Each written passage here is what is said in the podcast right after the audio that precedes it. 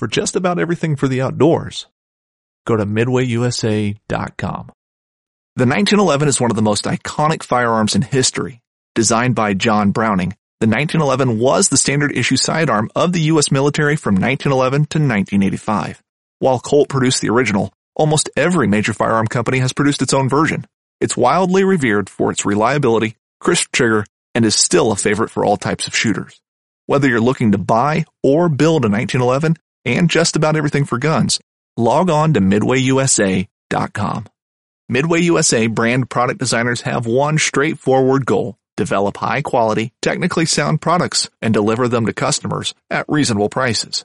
If you are immersed in the shooting sports industry and pay close attention to every single detail, you know our products are built right and stand up to everyday use. Who has shooting mats and range bag systems to hunting clothing and just about everything for the outdoors? Log on and shop 24-7 with super fast shipping. MidwayUSA.com. Hello there, everyone. As you're listening now, myself and the Elk Bros crew are actually in the mountains chasing elk.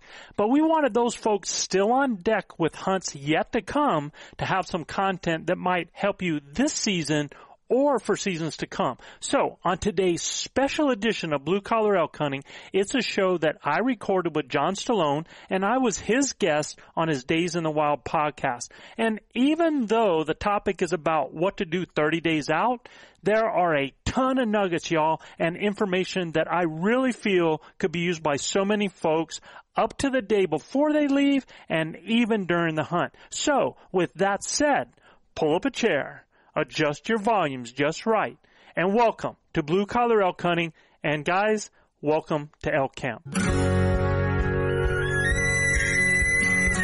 Welcome to Blue Collar Elk Hunting, brought to you by ElkBros.com, with your host Gilbert Ornelas and elk hunting coach Joe Gilly. You want to hunt elk? They live to hunt elk. Their goal is to share with you what they have learned grinding it out for over 35 seasons, doing what they love. So come on into camp and set a spell. Welcome to Blue Collar Elk Hunters.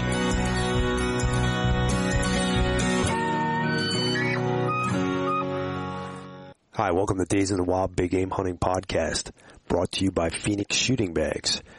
Uh, today we are going to talk with my good friend Joe Elia from, uh, well, Blue Collar Elk podcasts and the Elk Bros and I you know what I always wondered why you didn't keep the podcast name and the and the website the same. Because every yeah, time I go to search your podcast, I put it in the Elk Bros, and I'm like, wait a second, it's not called the Elk Bros. I got to do it the other way. well, we actually, we you know, we actually have tagged Elk Bros on the front of it now. So it is the Elk Bros Blue Collar oh, okay. podcast now. And so hopefully when you do a search, you find it like that. But I don't know, dude. It was like, and, and I had a lot of people when we started out, they were, you know, especially people in marketing, like, well, it's not a good idea to have two different names. I'm like, well, what we were about was the message, first of all. We wanted people to understand what our show was about. Right. Yeah, and, yeah. So, I mean, I, to me, that was more important for people to understand who we were, what we were about, and the Bros part would come along, and it, you know, it kind of did. And so, in fact, we have a lot of people like they search for Elk Bros as two different words, and I kind of market it as one word, but. Mm-hmm you know, it, you know, it, it all works out. And I think now things are starting to come together and people are starting to recognize who we are and attach us to the podcast. But, you know, I mean, we've got a lot of things going because we have that. We have Elk Bros Adventures going on. We mm-hmm. got the, you know, the Blue Collar Elk Academy, um, you know, with base camp. So it, there's all of these little components and I don't know, maybe it's kind of good they're a little separate in some ways, but yeah, I'm not a marketing guru. I'm just a, a guy who loves to hunt. same here, same here. I had a similar issue because I, I when I brought my podcast to the masses in uh-huh. 2015, um, it was interviews with the hunting masters, and that was a carryover from what I was doing when I was doing the podcast for just the Honey channel. And I did that because I was going to reuse a lot of my old content to, you know, just to start out to kind of feel it. And then, you know, I went along for I don't know how many years doing that. and man, I'm like, man, first off, I was like, the name's really pretentious sounding, you know, like people don't Yeah. understand that I'm interviewing people that I think I believe to be the master of whatever it is I'm talking to them about.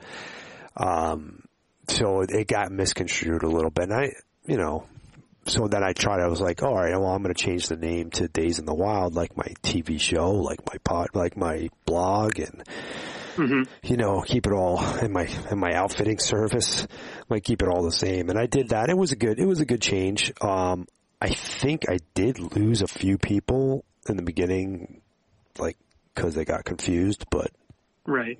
I think they eventually figured it out. But Yeah. anyway, Yeah, I, and and what I'm like, and really for me, it's like I, I'm not looking for people that are looking for blue collar or elk hunting. You know, I'm looking for people that do a search for elk hunting, and you know, hopefully they find us that way. You know, Right, right, right, right, right. Anyway, um, so it's uh, we're about a month out. yeah. We're about a month out from from from uh, D-Day. So panic mode, panic mode. yeah, and I kind of wanted to go over and kind of give the listeners, um, I don't know, like a a roadmap as to what they should be doing a month out. You know, what what are some of the things? I know some of the things that I'm doing. I'll share those as well, but I'd like to kind of hear from you and what what it is that you are doing at this point in the game. Yeah. So what's what's really cool about that, John, is is so like we're elk hunting coaches, and right now, like I'm in coaching mode with um, my athletes, the competitors from Hunt Wars. You know, getting them ready, basically 30 days out, and we also have our own um, coached hunt that we're doing.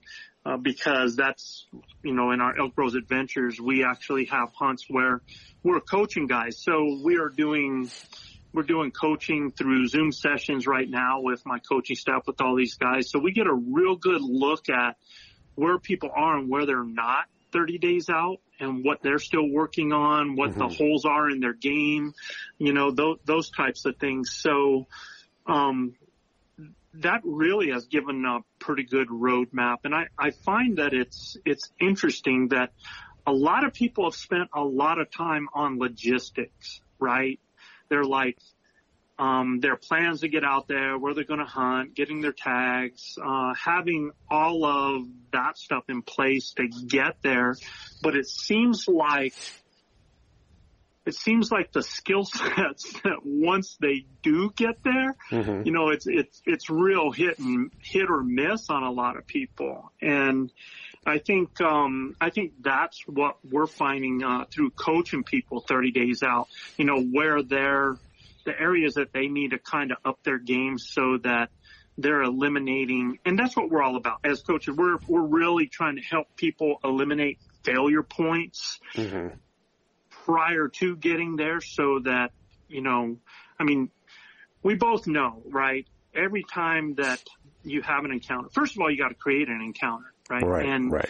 then once you do find yourself in an encounter, it's like, how many stories do we hear from people that, well, you know, this happened, my, my sight moved or it got bumped or, um, you know, I went to go draw back and I caught my release on my face mask or, you know, um, my reed went out at the wrong time or my peep sight turned. I mean, there's just like Yeah. all of these Oh, tons of absolutely. you know, all these little failure points that things could have ended up being a success story, but it's kind of like the same old fish thing, you know, it was this far away from the shore, you know, when it got off, you know, so, um, I, I think that's where we're at. And what I really, you know, have started with and as I'm coaching people, I kind of go through a few different things. You know, we talk about their game plan.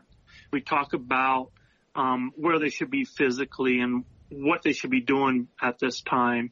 You know, we talk about the different ways of filling up their toolbox and, and it's just like when I'm working with my teams, like when I was preparing for a championship season, at this point in the game, basically you should be taking the time to look at the little details Mhm. to prevent some of those failure points, right? Um, and then I, and then I, I think a big thing right now is to do those things that are going to actually eliminate lost time in their thought process in an encounter so that some of those things, so they're not doing discovery and, and learning from the failures at the time for the next time. So, Right. you know, hopefully they're not going through five encounters before they realize that they should be setting up in front of stuff instead of behind stuff. You know what I mean? So hmm I, I think that's where I'm at right now. And I can kind of share some of those things that we've been talking about along the way and, and calling, dude, calling is, has been huge too. It, it's amazing how many people are going to actually try to have their calling down probably on the drive out. Yeah. Uh, this year, myself included, I have I haven't practiced at all. And I, and I listen. This is uh, something I've been doing for years and years and years. Yeah, yeah, And yeah. I still, if I don't practice year round, I don't feel Mm-hmm. confident going into that that season. It- but at least, dude, you've got like how many years of base, right? Yeah, mean- true. But it's it's still. I'm just. what That's why I'm trying to bring that up. I'm like, so if you're new at this and you're waiting to to do it, like it- Yeah, it's a very it's- perishable uh, talent. You know. well, it, well, and then what happens to the funny thing about that is, is that a lot of guys will and gals. When I say guys, I'm a coach. I like Yeah, to throw everybody way. in together in one pile. Me too. Um, um, so a lot of people are going to be on that drive and they're going to be blowing the crap out of their reeds. They're going to get to the hunt and on day one, they're going to go and say, "Ow, what the heck?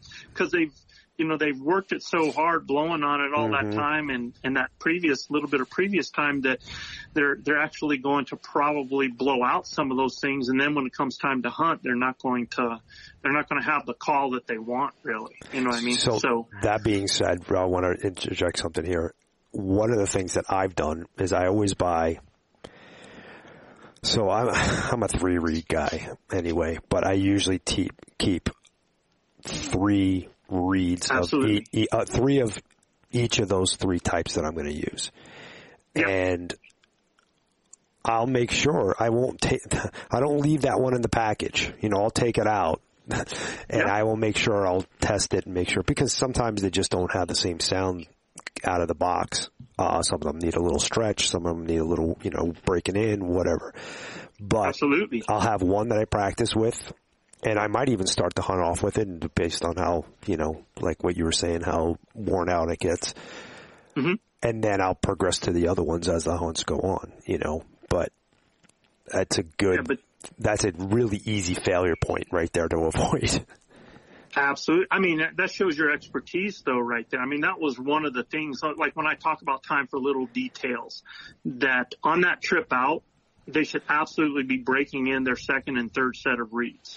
I mean, that, that's what they should be doing is going through those and like you said, testing because, you know, I mean, you could actually buy five reeds and, and there's always a chance in production that you end up with one that just isn't going to do anything that you want it to do. You know what I mm-hmm. mean? So that might be a toss and you don't want to find that out when you're out there. Like you took one good one and you have a backup. No, I, Yep. Anytime that I'm out there, basically I've got probably about five reeds that I'm rolling through because I'm going to have two that I want just for if I'm really in tight and I'm just needing low sweet cow calls, I have something that I know is going to give me a low sweet cow call. And then, mm-hmm. you know, I have three of my, my favorite one that I like that's either my all around or I'm going to have one that's just like the screamer that I can, you know, it's got that thicker latex that I can just scream all day on it if that's what you know, I need to do. But what I like to do is actually rotate and roll through my calls. So I actually always have, um, uh, a backup to the one that I'm using on that day, just so that when it starts to get wet and warm and I, I just rotate it out and I put it in my, you know, I have a vented call holder that's going to let it dry out Yep. Same. so that, yeah, so you're not blowing it out, right? hmm Yep. And I- I don't think people, you know, like I talk to people and I work with guys like, you know, right now we're doing calling things. I said, let me hear your cow call. And I hear a sound like, oh my God, man, um, how old is that call? Well, I used it all last season. Like, you know, Yeah. yeah, there's First off, that's gross. right there. You're putting that back in your mouth. That's disgusting. But, uh, you know, yeah, I, I, end of the season, they all go in the garbage or I might convert them to, uh, coyote calls. Like I might use them for predator calling for, for a little bit, you know, Yeah, after yeah. that, but that's about it.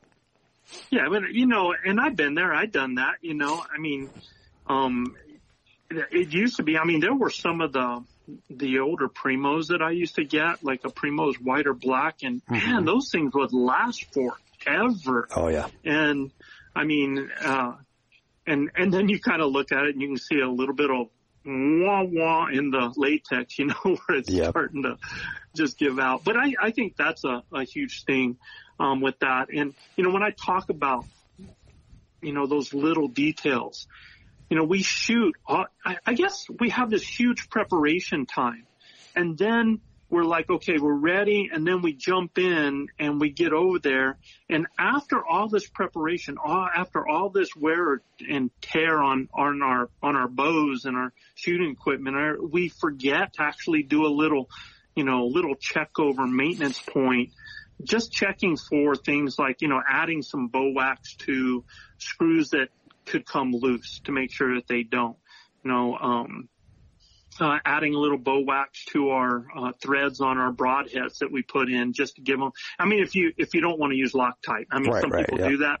Uh, yeah, I'm I'm not a Loctite person. Nor am I. Um, but I think bow wax is just great on threads and it really helps you get through because, you know, if you're around on UTVs, ATVs, Mhm. um, shoot, I mean, things get rattled, they get loose and that's how sight pins and stuff end up moving and sights end up moving. Uh, you know, even like the screws inside your release on some of those could actually come out. And this is the first time for me that I'm actually having to deal with all of that kind of stuff, you know, um, all of these extra components. I've always just had a, a glove on. I pulled back, look and shot. But I tell you, man, when you're shooting with releases and you got pins and you got sights and you have kisser buttons and mm-hmm. peep sights, I mean, y- you add a lot of little complexities that you had better make sure are ready when you're going to be out there because I don't know if it's five days, seven days, 10, 14 days, but that's it, you Yep. know, and you drive 24 hours to get there and something goes off on it when you're in the middle of nowhere, you know, if you don't have a backup boat, and I'm telling you, I, I don't know how many people really, John, afford having a backup boat, right? Oh, exactly. It's not. it's not cheap. I mean, No. a full setup nowadays, you know, eas easily sixteen hundred dollars. You know, seventeen, maybe you know, Easy. easy. You know, that's on the on the even on the lower end. But, Yeah. Yeah. So if if that's the case, you had better prepare for the small redundancies or prevention to make sure that you know that hunt isn't going to be a a, a huge lesson, you know, before the next year, right? Right. So, um, Real quick before we jump off of this part of this, what we're Uh-huh. talking about, one of the things that I know that I've done, and I, this came out of traveling, Mhm. um, is I go through and I mark everything with a little silver Sharpie marker. That's oh, bow timing, cam, cams, uh, everything on the sight. So windage and elevation, even uh, if you have second axis, third axis, those marks. Uh, I just I mark everything, even where my peep is, uh, and my kisser button, because it's just a quick glance. I can look. Oh, okay, shit, this moved. How, how did this move? Right. You know, and it's much easier to get things back to good if you have that. Yep. Yeah, absolutely, man. That uh, that's a that's a great tip right there. Sure is. You know, so and when the other one is is like not only checking your equipment but also using your equipment like you know have have they used or shot in or practiced with everything that they're going to wear while they're hunting Mm-hmm. you know? I mean everything. It, don't don't have any exception. If you're going to wear a neck gaiter and you're going to have it pulled up over your nose you had better be shooting with that neck gaiter on I don't care what you look like or if your, you know, neighbors look at you kind of funny, but I tell you, when you go to pull back and you put a kisser button in the corner of your mouth or a, or a, a bomar on your tip of your nose or anything like that, It changes it feels different when you got something on your face. Hundred percent.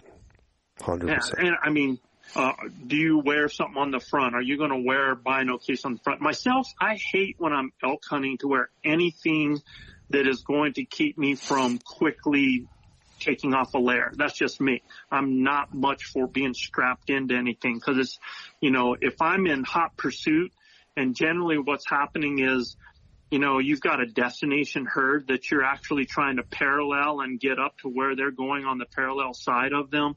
So you can't waste a lot of time at certain times. And then all of a sudden you start to break into a sweat as you're moving up. I like to really just, I mean, I mean, I'm down, I pull it off, cram it on the pack back on and I'm going again. Whereas if I have something strapped on my chest, I'm having to unsnap that, take it off. And then I'm always worried about, and there's the other thing, uh, little tip for everybody is you got to always go through a post check, what I call a post check pat, you know, so if you have a grunt tube that you wear on you, if you do have that bino case on you, if you do have a release that is actually a release that isn't attached to you, um, if you have binos that you put in one side of your pocket or anything, you know, always as soon as you stand up, you go through that post stand up pat, man, and look around you. Uh, otherwise, you know, there's going to be somebody coming across some equipment in the woods that you're going to wish you had, right?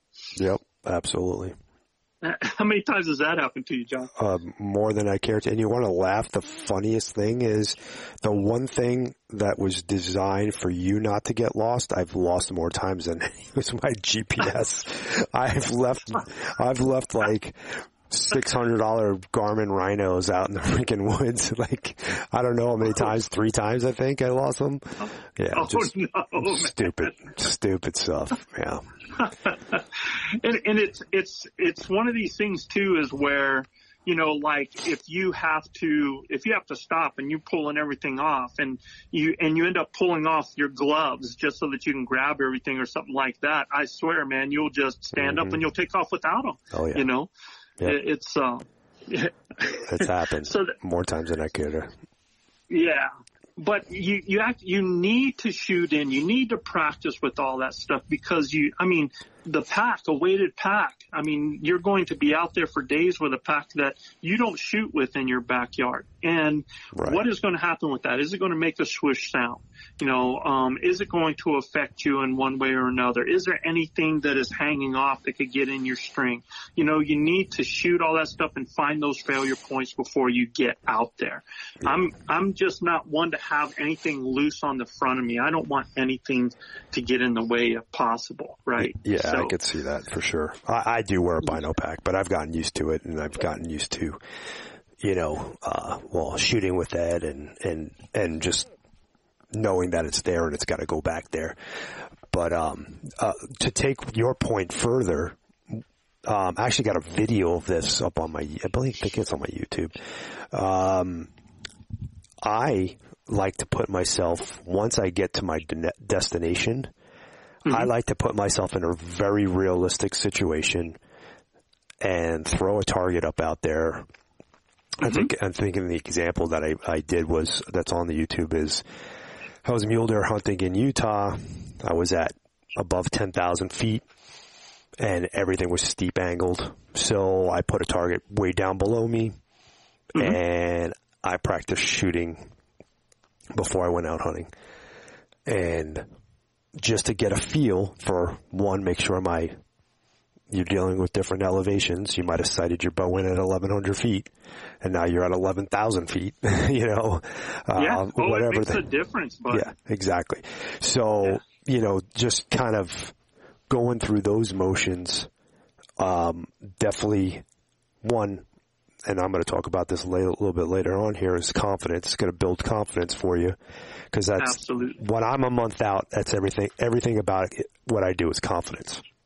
Mhm. Everything's confidence. Uh, Well, when when you look at all of these things that we're talking about, you know, when you eliminate, when you know how solid you are by looking at all of these different aspects, mm-hmm. that gives you that innate confidence. That gives you, when you put your hand on the bow and you start to walk in the woods, it's not with doubt in your mind. It's just like, man, that, I mean, as soon as, you, I don't know if it happens to you, man, when I grab that friggin' grip on my bow, it's almost like there's a transformation and a confidence that I'm going out there that something's going down, right? It Yeah. just, uh, you have that feeling and it's, and it, you're exactly right. Success in elk hunting is about confidence. Confidence comes from preparation. Confidence comes from, um, knowing and preparing for things ahead of time that you're going to see or is going to happen. I mean, that that's why another thing, another tip I would give people is is, for example, do the things that are going to eliminate lost time in your thought processing during an encounter. Like a lot of these guys, if you think about this, you, if you hunt a five day hunt for elk and you've done it for five years, that means that you've actually had a month's worth worth of elk hunting experience, Yep. right? Yeah, we've had this conversation many times on the on my podcast. Yeah, exactly. Yeah. So for those people that like I, I guide professionally, so I mean I'm guiding from September all the way through to January. So I have all of these encounters, all these experience with elk that a lot of people just don't have. And so I've seen all of so many different shots and shot angles. And I, I'm going to jump back to what you were saying because one of the things that we do is as soon as we get hunters that up to where I guide at, and it's, you know, eight, nine, ten thousand feet, first thing that we do is have them shoot a target and most people are low to the left. I don't know why, but most people are. It's weird.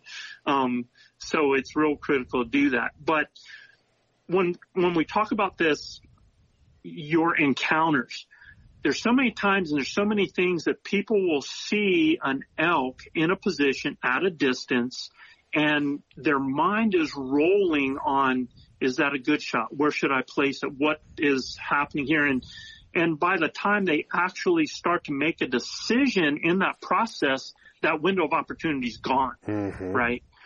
So what I tell people is, look, you, if you don't have like, if you don't live in elk areas, you don't have all that experience, there's still, man, uh, look at different pictures, photos, videos of elk and work on recognizing body positions and determining whether or not it's going to be a marginal or if it's going to be a shot, effective killing shot for you. You need to do mm-hmm. that way ahead of time. And I mean, not just looking at a broadside animal and, and saying, okay, there's my shot spot. That's where I'm doing, because you're going to have elk that are in a quarter two. They're going to be quarter. In fact, very seldom do you have an absolutely broadside animal.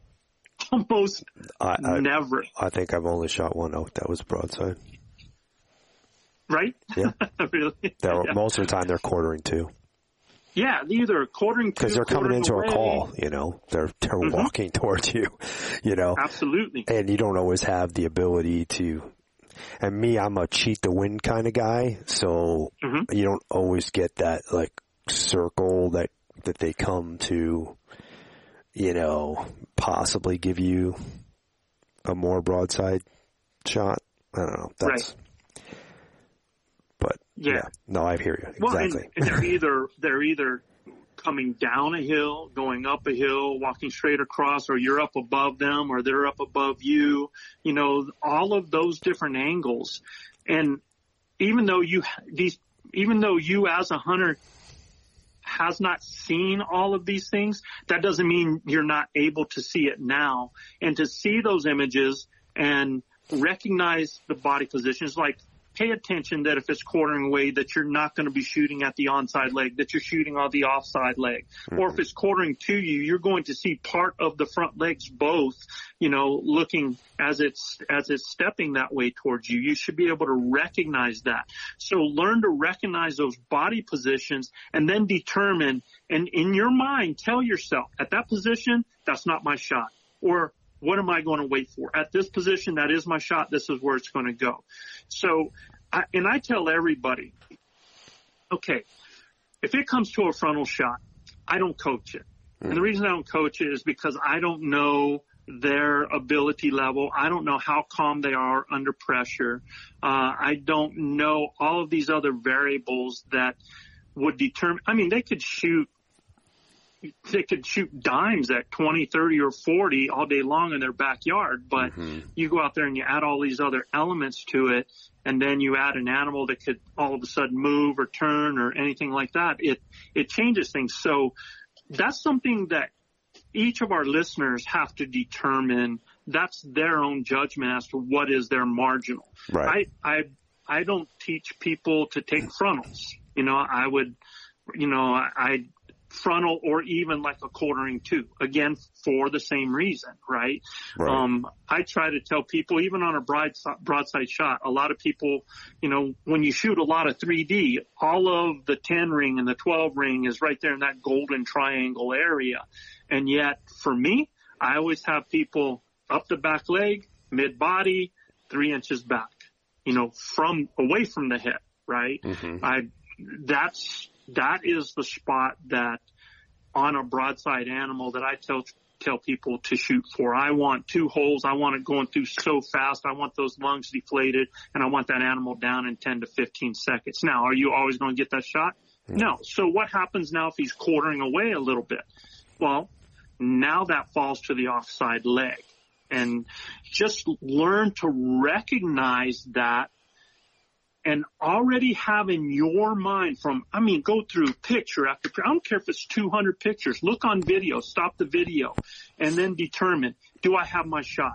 Is that my shot? If it's a no, you should recognize that right away. That means you're waiting. If you're waiting, what are you waiting for? And then play that video. See what that animal does. Because most likely if unless it's going across in front of you at first where it's quartering and turns, you might get that shot. Or as it starts to go, you know, from where it's far away and coming closer, you might get the shot that you want. If you are, um, uh, if you know the anatomy and you've been doing this for a while and you can, you know, put it in that front shoulder on the front side of it or a frontal, both devastating. The golden triangle, devastating, but you know, I really want to ensure a clean, ethical, yeah, quick tip, right? So that's the way I, I coach. But you got to prepare your mind ahead of time so that when you are in that situation, it's a go, no go. And I mean right now, mm-hmm. go, no go. Okay. Yeah. So you and don't, then, you're not flustered into making a bad shot. Absolutely.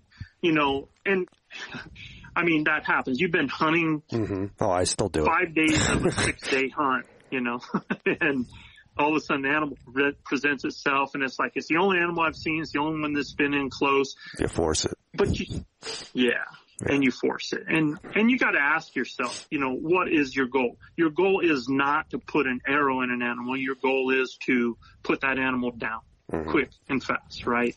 So, you know, maybe it's that story. But you know, if if that animal is in that position, you know, what actions will you be taking if it's not right?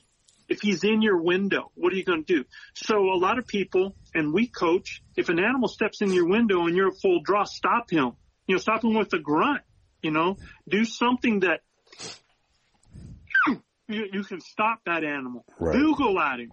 You know, if he is in search of, um, a cow and everything's quiet and he's looking for it, then yeah, you can just give a little sweet cow call and stop him. But have you practiced that, man? Have you drawn back and then had to give a grunt and shoot? Mm. Are, are you somebody that's going to change form when you do that because you've never done it? Can you bugle at the same time and then shoot a target while you're doing it? You know, um, so I guess what I'm trying to do is tell people like you were saying, John, is to get in those actual hunting situations. practice those setups, Yeah. recognize setups. You yeah, know, you want it to be as automatic as possible. Like you want to be able to recognize what's being presented to you right then and there in that moment and be I don't even want to use the word reactive. Rea- reactive is even too slow. Like you want to just know like this is this is what needs to get done right now. go no go, man. I mean, I'm there. It's a go. Boom. It's off. Right. Yep. Um, or it's a no go, and then know what I'm looking for after that. You know, if the animal's walking, at what distance. I mean, I can, you can shoot an animal walking at 10 yards, uh, an elk if he's just moving, just like that. I mean, it's just so close. It's just boom. But I mean, at 20 yards, you're going to want to stop that animal. 30 yards, absolutely, man. So, you know, you, you've got to just know what are my actions I'm going to do in this situation. And, you know, you can do that by watching. There's so much stuff that you can watch these days. And I, another thing is, is hunting in realistic shooting form. I mean, we're all rock stars in our backyard, standing there, you know, perfectly, like Exactly. the feet are level on the ground, everything like that. But, you know, how often is that going to happen? Right? Never. So, Almost never. Almost never. Especially elk hunting. I feel like most of my shots have, have, have always been taken from either kneeling or sitting position. When elk Yep. because I, when I set up, I'm not standing in front of something. I'm kneeling in front of whatever cover it is that I'm, you Yep. know, I'm not breaking up your, yeah, I'm not. know, I'm not trying to stand up and and, and give myself away. I mean, yeah, you Mm-hmm. can. You can get in situations where you you know back yourself into like a group of bushes, you know, trees, whatever. I don't know. But see, But you, that's you still- there in Arizona, you're you got like the same country we do here in New Mexico. Mm-hmm. So it's like it seems like all the pines, the branches don't start till a certain height. yeah, up, right? exactly. You actually, I have to get down to see. Like you Yeah. see under everything. You know? But but you take that same thing and you take it to um, Oregon. Mm-hmm. You know, there's there's no way in in that lush Oregon side that I'm going to get on my knees or I ain't going to see crap. Right? It's just yeah, uh, it's different for the vegetation. So, you know, I, I it's dependent, and I always try. I I always have to be careful because I see things from a perspective that's regional. Right. Really, sometimes, you know. So, um, but you're absolutely right. You got to practice from all that. I think, you know, I've taken I've taken 36 elk on public land, and I've shot two standing. The Yeah. rest of them have been from a down position, you know. hmm Um, or even I've even done a one knee draw on a couple of them where you just had to get down all of a sudden to get that view. You know, so there's different things that you have to practice for. Yeah, even you, you need to practice drawing and moving four Yes. steps to your right and then shooting. Yep. You know, absolutely. draw, move four steps to your left and shoot. Draw, move four steps to your right, grunt, shoot.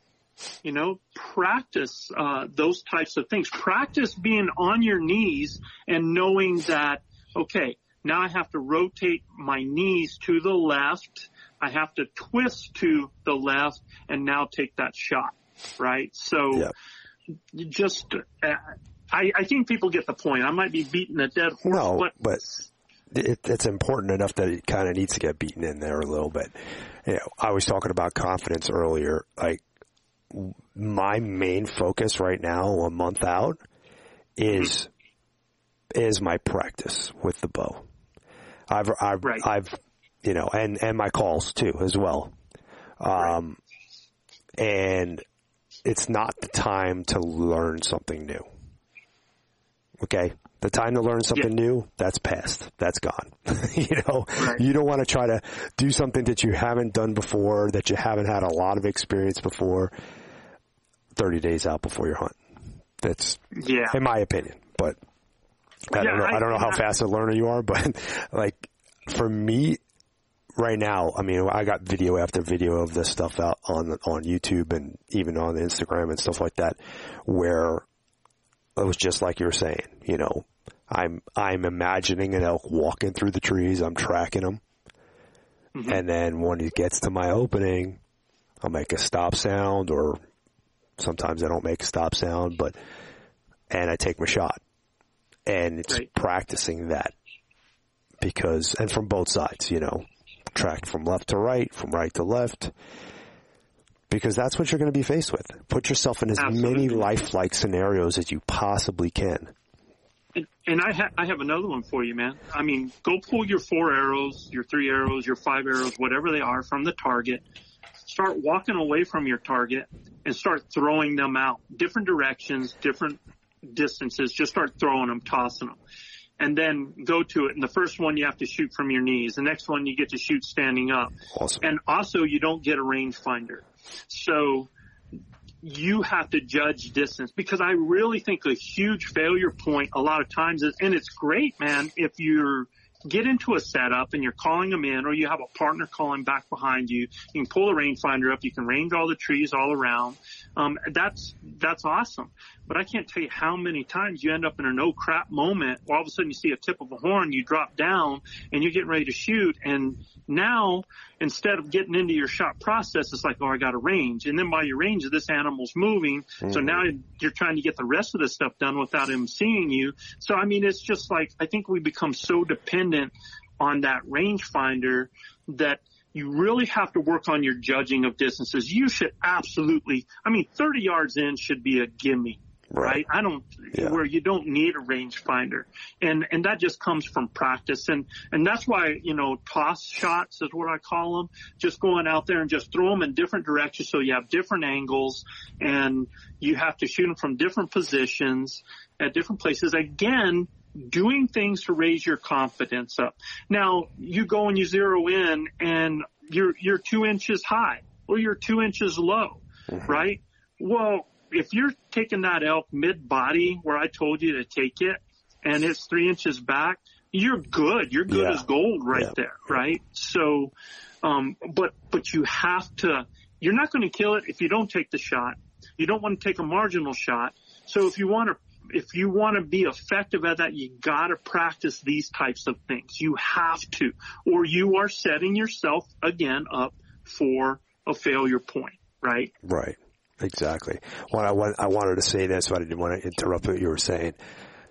The second you sit down or kneel or stand, whatever the case is, and you're setting up to start calling to an elk, mm-hmm. Yep. the, before you start calling, you take out your rangefinder and you get as many markers as that you can remember. Don't overdo it because then you're going to get, you know, look at all the major shooting lanes and say, okay, this is 25 yards, this is 30 yards, this is 40 yards, this is 50 yards, Uh-huh. whatever the case may be.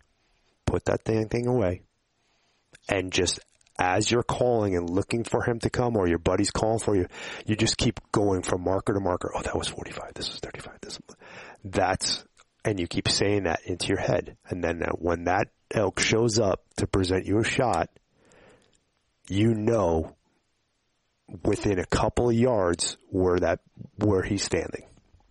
Mhm. And that is like, Well, I mean, I'll even, I'll even, I'll take that to another aspect, and that's, I'm not able to tell you how many times people will stop to call, and they don't consider where they're stopping to call from, mhm. and all of a sudden they see a critter coming in, they see a horn or starting to show itself up, and they didn't expect it. Again, another oh crap moment. And they're someplace where they actually stopped in the limbs or they stopped behind a tree. They didn't consider shooting lanes and the ability to shoot and what's around them so they could draw before they even stopped to call. This upcoming concert season will be all about the boots, and Tecovas is your stop for the best in Western style. Tecovas has seasonal and limited edition offerings this spring and summer, including men's and women's boots, apparel, hats, bags, and more. All Tecovas boots are made by hand in a time honored tradition with timeless styles that are always on trend. And Tecovas has first wear comfort with little to no break in period. It's hard to find this level of comfort paired with this level of style. Stop by your local Tecovas store, have a complimentary drink or two, that's WCB style, and shop new styles. The smell of fresh leather and friendly staff are at your service. Many stores even have leather custom branding to make your boots truly personalized. And with regular live music and events, there's no in store experience like it. If you can't make it into a store, just visit tecovas.com. That's T E C O V A S.com. They offer free shipping on all boots, as well as free returns and exchanges, and ship right to your door. Go to tecovas.com and find your new favorite pair of boots today.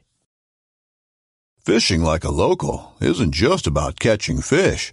It's about connecting with the environment and the people who call it home. It's about hearing the stories and traditions that have been passed down for generations and sharing unforgettable moments with the people you meet along the way. Fishing like a local is having an experience that stays with you forever.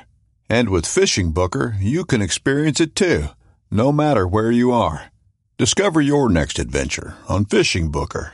right? Yep. Uh, you almost, I tell people when you're moving through the woods and you're going to stop to call, you know, don't be standing in the sun. Don't be putting yourself in a position where you can't get your bow and, and draw and, or where you don't have a backdrop. You know, you need to consider the fact that you're calling to an animal all this time. Well, it's likely he's going to show up, right? Right. It's kind of like, it's, it's like fishing and not having your pole down in a position where you could set the hook. It's like just, you know, it's Yeah. all loose and, and, and it's just, you know, you have an opportunity and you miss it. Oh, almost had one. Ah, almost had one. So, uh, that, that's something to consider. And, and it's funny when we were talking about the shots, John, I don't know about you, but I see a lot of these photographs of people at, at, uh, Mountain Archery Fest and TAC and different things like that that are on steep slopes Mhm. and you can see them shooting down a hill with that bow arm dropped all Oh, the way yeah. down. all the time. I would. I just did hunt the hike the hunt challenge Mhm. last. Was it last weekend? Yeah, I think it was last weekend. And um, you know, I was shooting with uh, shooting with a group of guys that I didn't know, and I I was like, man, I just want to shut. I, I just need to shut up. I don't want to tell pe- keep talking to people and like, you know, because they don't. You know, it's not like solicited advice. They're not asking me for advice, you know, and I'm just Right, keep right. giving advice. But that was one of the things that that came out. I was like, I'm like, do you, do you want to know why you missed that? Like, he's like, yeah. I'm like, well, you're shooting extremely sharp angle downhill and what you need to do. And now for hunting purposes, this is, I, I, I have mixed reviews about this because Uh-huh. you might be giving yourself away a little bit by making more motion, but you draw outwards, like perpendicular to, or, you know, like, so that you would be in a perfect T, whether you're sitting, kneeling, standing, whatever, Absolutely. You get in your tee and, and then yep, bend at the waist. yep. Yeah. And, and look, you have to because nobody, when, when you put your bow and push it at them, Mm-hmm. unless you're really good at bending your waist first right away, Right. it's, it's most people are going to put the arm down and they're going to draw back and they're going to be already in an awkward position if if they do that. You're absolutely right. You need to create the tee Yeah. and then you need to go down or you need to go up with it and just uh uh just to ensure that you're in that form, man, instead of you know changing that and then, you know, shooting over, way over or way under according to, you know, whichever it is, right? Right. Well, to be honest with you, you just said something that sparked another thing in a memory of, of this past weekend. Uh, and I don't want to pick on these guys. One of the, actually, one of the guys that I was shooting with is very novice. Uh, just picked up bow hunting very recently. So, Right. um, and he was the only guy that wasn't doing it. Everybody else was sky drawing. And I don't know if you don't know what that is, is you point your bow up in the sky and you draw back and then you come Right, down. right. Right. And that to me, especially for hunting, is a giant no-no. It's like, hey, I'm over here, waving, Mhm. waving at the animal. Um, so, like, be conscious of that. Like, try to have as little bit of minimum. This is not a 30 day out thing, but this is just in the moment thing to think about, you know, Yeah, and and it's and, and it's practice that way, you know. Yeah, it's actually a strengthening thing too, because really, I mean, uh, I've just gone through a lot of shoulder rehab because what happens is, and where a lot of people get that from is, is, and it They're happened to me. I had a shoulder injury about four years ago and without noticing it, I, you know, I used to shoot so much when I shot instinctive with my bow. I mean, I was shooting 100, 120 arrows in a session, right? Hmm. And shooting so much that, and with, with the shoulder injury, that what you do is you end up shifting down and you start bicepping you know, really like a bicep pull um, on, of your string rather than you know up and and drawing back using that shoulder in an up position uh, because you're protecting, you're actually recruiting other muscles. But then when you do that, you end up with a low elbow, and now you got to rotate that elbow up while it's loaded, and it continues to actually create more damage to the to the shoulders. And it's it's a hard habit not to do because especially if you're strong and you're big, you get away with it and you don't even notice it, right? Mm-hmm. And, until some years later when something starts happening to the, so it's really that, what you're talking about there is absolutely, man, it's a, it's a strengthening thing. It's a maybe dialing the bow down type thing because everybody thinks that they have to shoot 70 or 80 and you don't. 100, So, 100 pounds. you, yeah, yeah.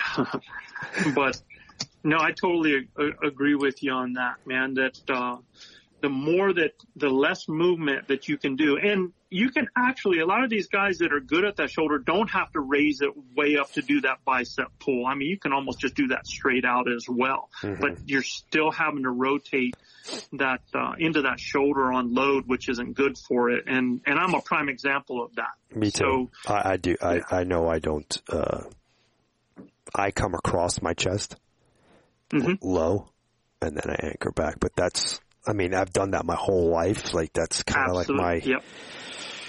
my process, and I haven't changed it because I don't know. I just it works. So it works to. for me. I- but I- but the sky draw thing, like it, that that to me is just like a uh, a thing. Yeah, I, I just went through five months of therapy, man, to get over that. So yeah, things have changed a little bit, but uh, yeah. So um, moving on to some of those other areas, you know, I mentioned physic, you know, the physical prep 30 days out. Right. And what I find though is a lot of guys get in panic mode right now. And, you know, if you've been working out and you're doing workouts and I, one of the guys I coach, um, is just a great, um, great individual, man, Scott Carr. He, and, uh, him and his buddy Mike Anderson, I think they just won, um, it, it's one of those big, um, events where, you know, you're pack and shooting and stuff like that. These Oh, guys cool. are just Yeah. beasts they're just animals. They're really, really, and great guys. And, you know, when I'm talking to the guys I'm coaching, I'm basically is like, look, right now you're 30 days out, you're in maintenance mode, right? So don't be like adding anything different to your workout.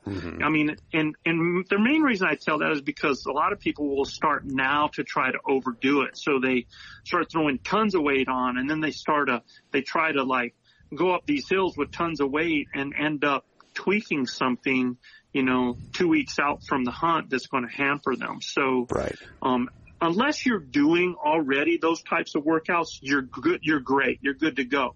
And if you've, you know, if you did only start there in the beginning of July, you know, four weeks out in August isn't the time to increase that. I mean, sure, put a pack on while you're going, just like you are when you're going to hunt with. That's not a big increase, but just going crazy with, with weights and doing something that could injure yourself is, is not a good idea at this point, right? Right. Right. Um.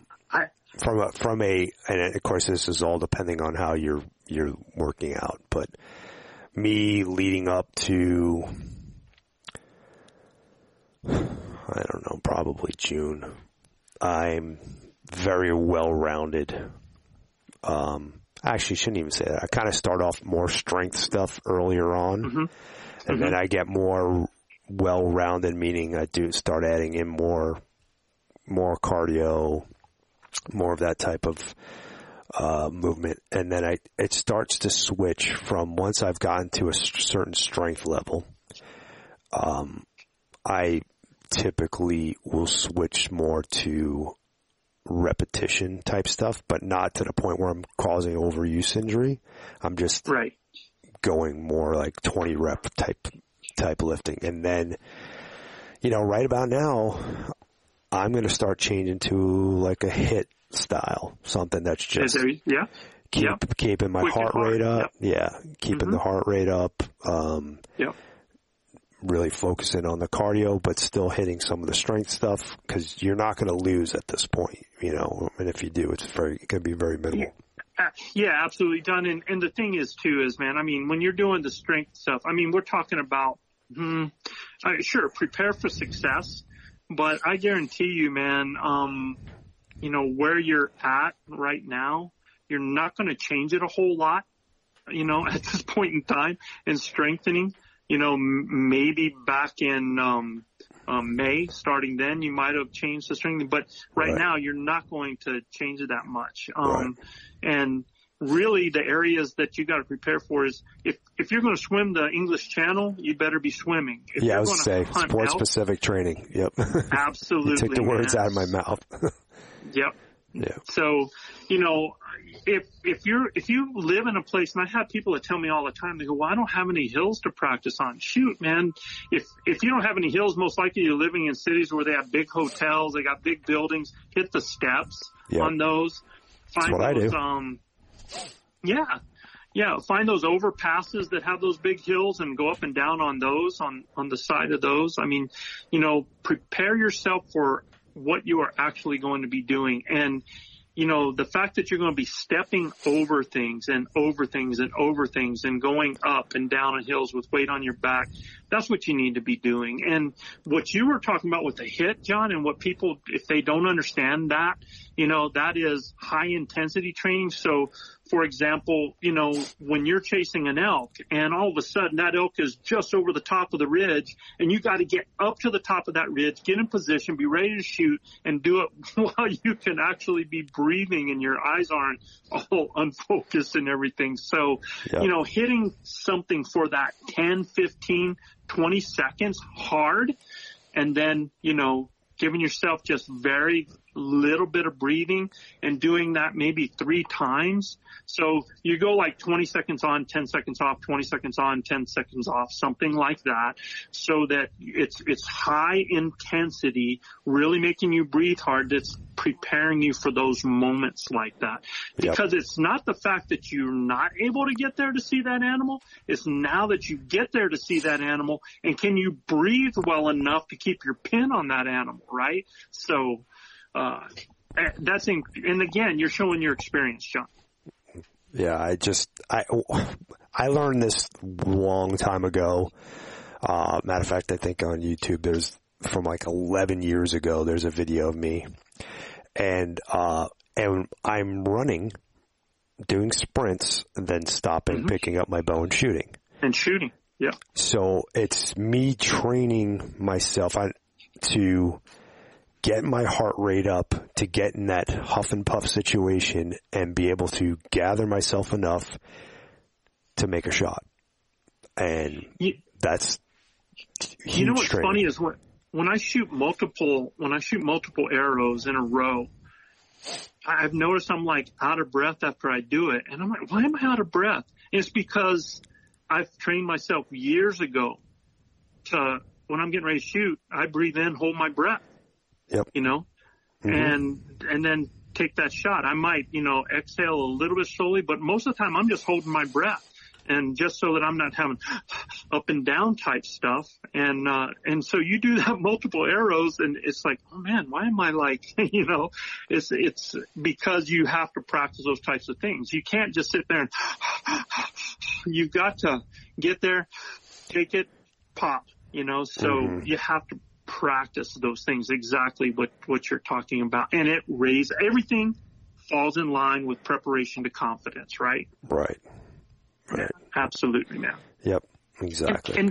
Because that's what So you're let- trying to do. You you never want to Yeah. be surprised about what it is that you're doing. Like especially when it comes to shooting. Like you, you don't want to shoot something and be like, oh my god, I actually hit it. You know, you you want to know whether whether it's the truth or not. You want to think.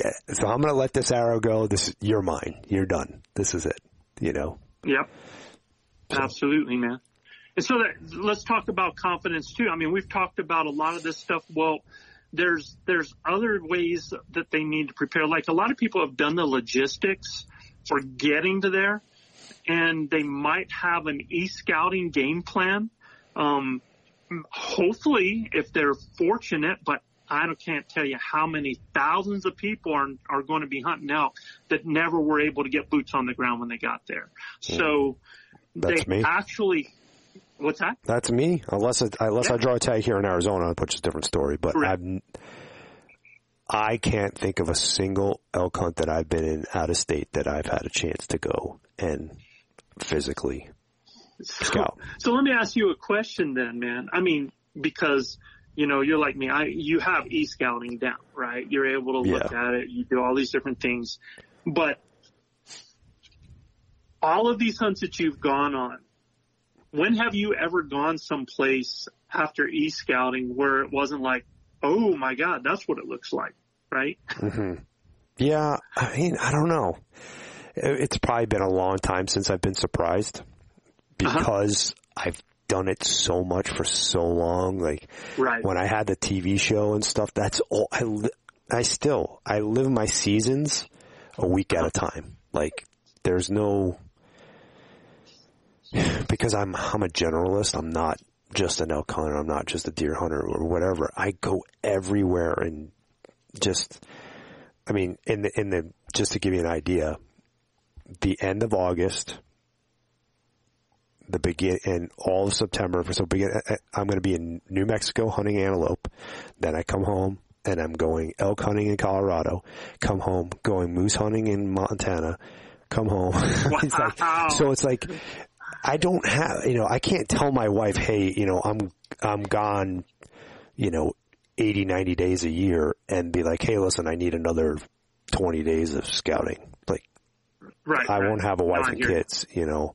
Yeah. Right. Um, Absolutely. Yeah. So unless it's something where I can parlay it, where I'm taking the kids camping or whatever, Right.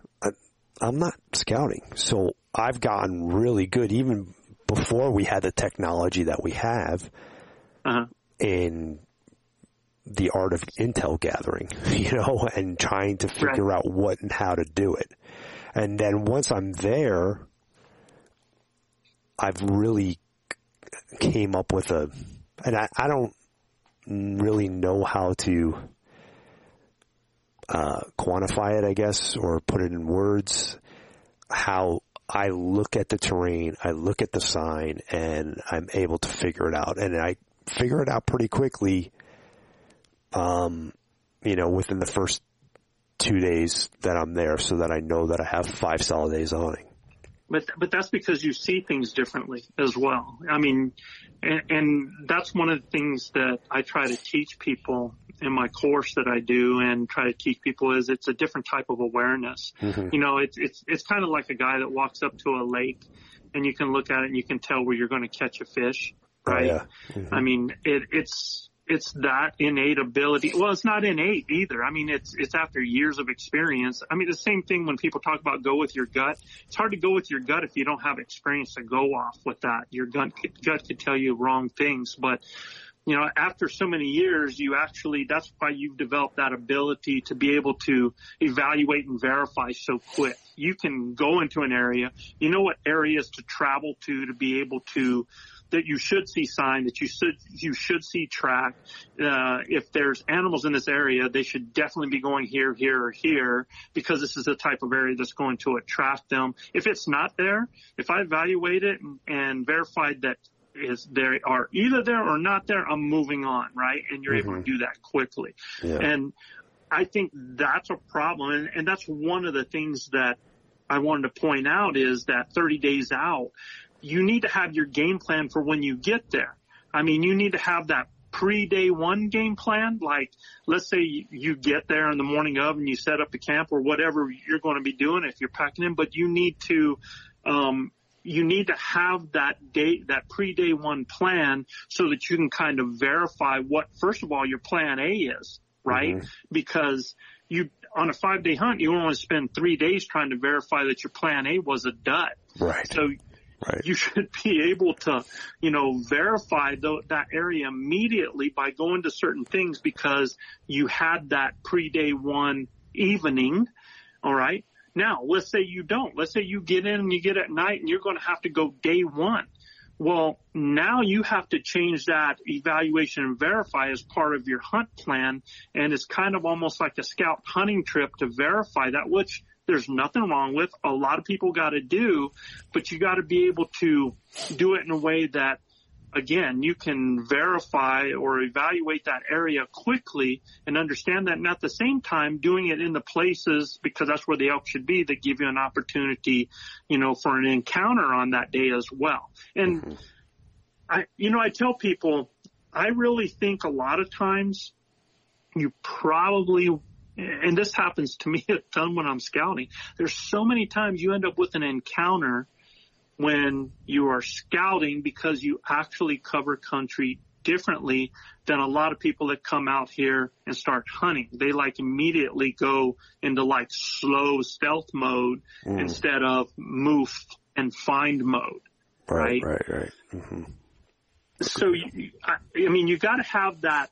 You got to have that pre-day one game plan, and then you got to have that day one game plan in place. Whether or not on that pre-day one you know, you're trying to locate either you're going out and verifying you're finding the fresh track you're going to those places that are, are going to show whether it's uh, around a, a wallow or a water area or it's certain road crossings or it's or it's paths of least, resistance through saddles or or funnels or choke points where you're checking. And and then maybe that night doing some night bugling to make sure that you have something that you can jump on to make your next day your first day out there as efficient as possible because mm-hmm. you know your first day is going to be your best day. You're you're in your best physical shape. You're in your best mental shape. All of that is happening out there on that day one. So, you know, make that as efficient as possible with that plan that you're going to have. And you know, like I was just mentioning to John, John, you have tons of experience. You know, you've been out west and you've hunted so many areas. I mean, listen where people, if they listen to the hunts that you're doing right now, you know, you are not shocked anymore. But I'm telling you, people that have been e-scouting only, they have to prepare, really prepare themselves mentally for the reality once they get there. Oh yeah. It's, you know, yeah. especially if it's their first trip, man. Oh, without a doubt. I mean,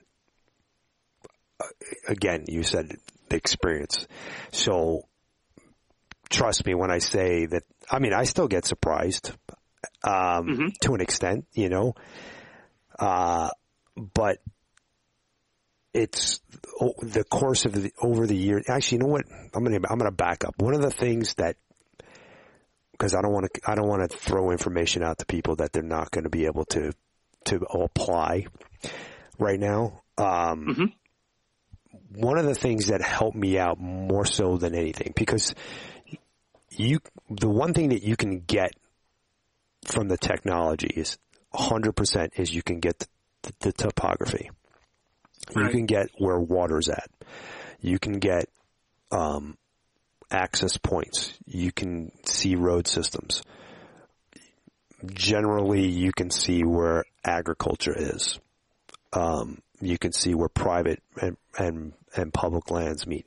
So those are the inform. That's the information you know you can't you can get. You don't necessarily you can't necessarily discern, am I looking at feed or is this cover? Or am I looking at, you know, um, mm-hmm. is this rocky stuff that's underneath this trees or, or is it, you know, grass. grass. You know, what, mm-hmm. you don't know, you don't know what you're looking at right. like that. So yeah. one thing that helped yeah. me out the most was reading topography and understanding how animals use it. And I say animals because they almost all use it the same way. Mm-hmm. Um, I actually wrote an article called Mapping Trophy Bucks. I think it's on my blog. Uh, I wrote it for a couple different mag. I wrote it for a magazine and it got re-released twice. I think Bowhunter magazine and then maybe um, when I was writing for E Hunter. But um, I, I want to say it's on my blog now mapping trophy bucks. And I'm talking about hunting whitetail. But I talk about saddles, I talk about benches, I talk about intersecting ridge lines, I talk about drainages and all this other stuff in there. And all those things are things that you can apply to elk hunting, to Yeah. deer hunting, to anything. Absolutely. Mhm. And those are the things that you can look at a topo map, you can look at Google Earth, and you can discern those things, and it's going to give you a leg up of where to be to find animals, or at least find animal sign. And mm-hmm. once you're, if you're not seeing sign in those particular areas that I that I go over in that article, chances are there's not elk there Right. because if Yep. they're not using benches, if they're not using, you know, intersections and and and saddles and all this stuff, pretty They're much not there. guarantee you they're not there. Yeah, because I mean that's that's their pathway to their food and their water and their bed. I mean, Right. it's their hallways, and if if they're not using their hallways, then then there's nobody at home. You know what I mean? Right. So that's that's uh, the, the way I like to think about that. And and don't forget to reverse engineer. Go to those places that they have to be at. Go to those places Right. that are their watering spots and their feed spots. Find those tracks and then reverse engineer. Because if you're not finding tracks where they water and where they eat, you're not finding out. That's that's simple, man. Yeah. And you know, it it um, very good point on that. Yeah, I mean, if it, you just you said something that, you know, if you're hunting here in the Southwest, they need water. I mean, they need water everywhere, but they really need water here. So Absolutely. it's the easiest thing for you to find elk animals in in general when you're hunting in New Mexico and Arizona and you know some of the some of Nevada and whatnot because they have to be where the water's at. So start at a water and reverse Reverse engineer, engineer. like you said. Think about think about things that way. Um, that that's see that's another thing that's always been my thing. So what do animals need, right? What what do they need, and what does this area that I'm look at provide for their needs? And just going to those spots and reverse engineering them, looking at it, you know, looking at it through that scope versus Well, that's that, that's like everybody that's saying, you know, okay, so bulls need to breed at this time of year, right? They need to breed. That's what's on their mind. right. But but who are they breeding with, right? Yeah. And the, the cows need to eat, and so the cows are going to be where the best feed are, Mm. and the bulls are going to go where the cows are. It's you know, build it and they will come. So you know, I, I tell people, man, if if I had to think about what my strategy is, my strategy is really based on cows. It's not based on bulls. You know, I know how bulls behave because of the cows, and I play on that as their weakness because that's what it is. Just like us as men, we have our weakness because Right. of the women that are out there. I mean, it's just, you know, we make dumb decisions or, or a lot of different decisions based on that. So, um, I'd, yeah, be, a, I I'd mean, be a really rich man if I wasn't in love with my wife.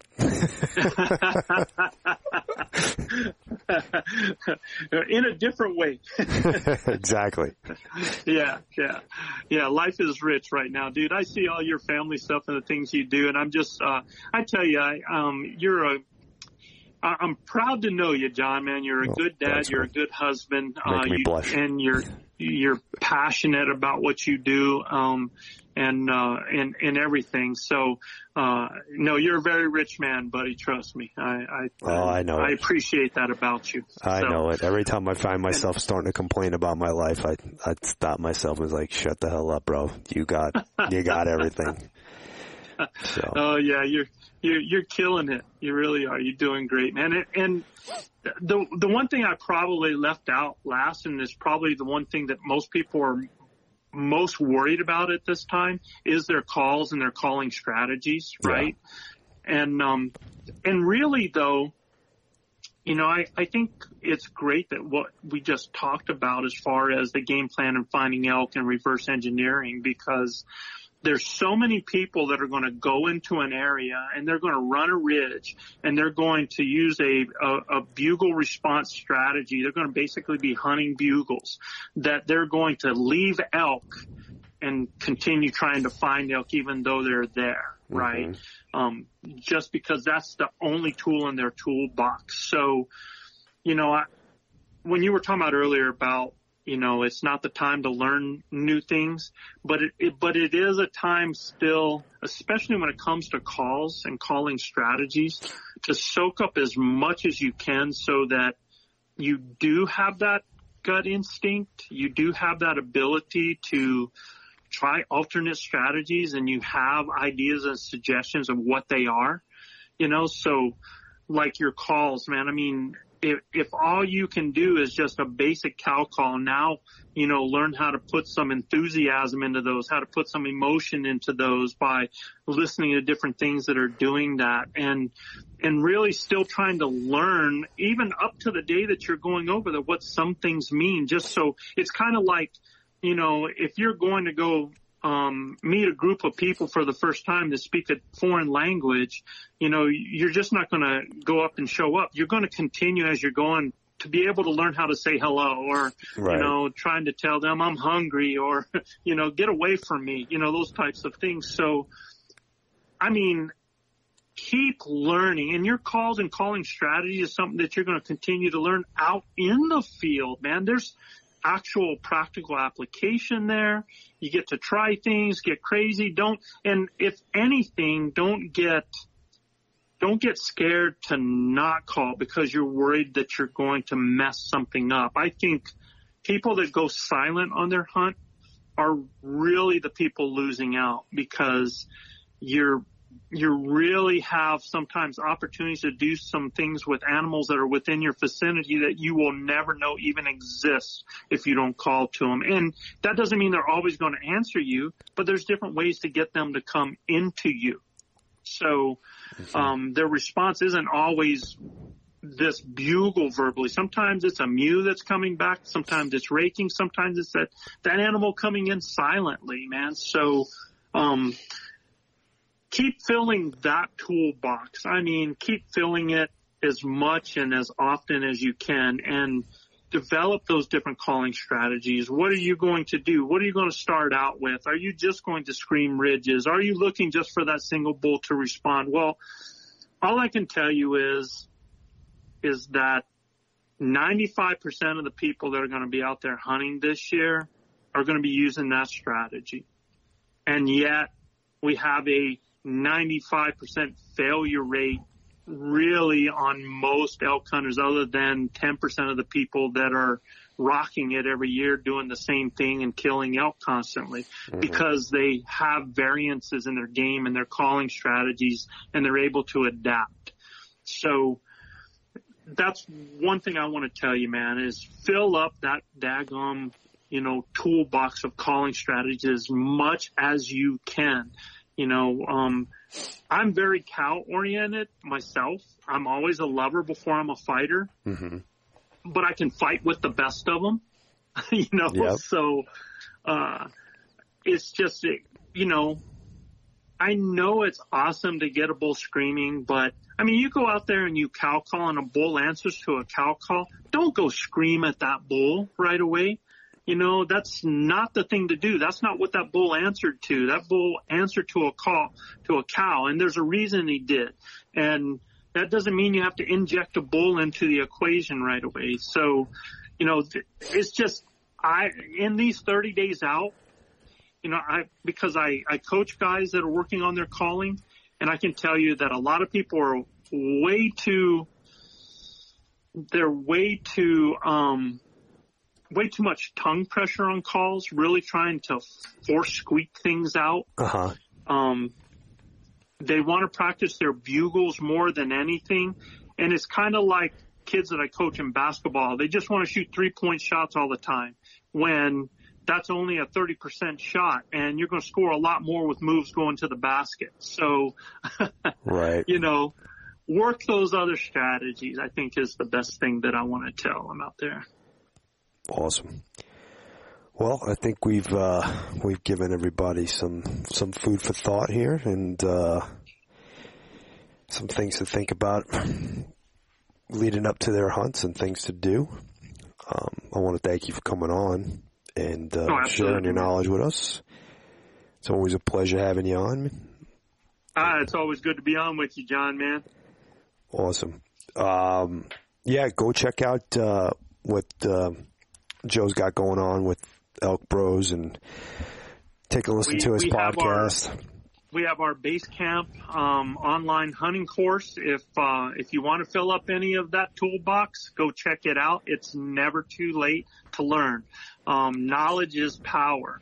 So you can find that at elkbros.com. Our podcast is the Elk Bros Blue Collar Elk Hunting. Just do a search for elk hunting. We'll pop up. Um, I'd also like to encourage everybody here to um, support your your local, state, and national um, programs that are helping to advocate for us. Uh, I know John doesn't do it uh, on his podcast here because that's not the intention. But if you haven't taken a look at how, and that's H O W L um, dot org. If you haven't taken a look at that, you need to. Uh, it's important that you know we support those people, those places, those organizations that are are best advocates for us as hunters and pulling us together and helping us to have a voice. So I'm just going to give that a plug, John, out Thank you. there. Appreciate uh, it. Absolutely, man. thanks a lot, and uh, thanks for coming on. We'll uh, we'll talk to you soon. Hopefully, uh, you have a great season, and uh, and we'll have some good stories to share afterwards. Well, I tell you what, man. Um, if you can't be handsome, you can at least be handy, man. I'll try to be handy while I'm out there. All right. Thank All you. right. Have a good one. Thanks, man. Bye. All right. You'd think, with four of us spread out on a tiny island, that the task of tagging a whitetail would not be a big thing. But, as I've learned, no matter where I've been, whitetails can be damn tricky. Pursuing wild game in wild places. Tune in to HuntStand Presents Saturdays at 8.30 p.m. Eastern. Waypoint TV, the destination for outdoor entertainment. Spend your Saturdays with life on the water. Join Captain Brandon Simmons for fishing, diving, travel, and so much more. You want to succeed. You want to fish. You want to be one of the greatest. Oh, look at that thing, dude. Oh. Let's see what kind of trouble we can get into today. Don't miss Life on the Water every Saturday night from 7 to 9 p.m. Eastern on Waypoint TV. The destination for outdoor entertainment.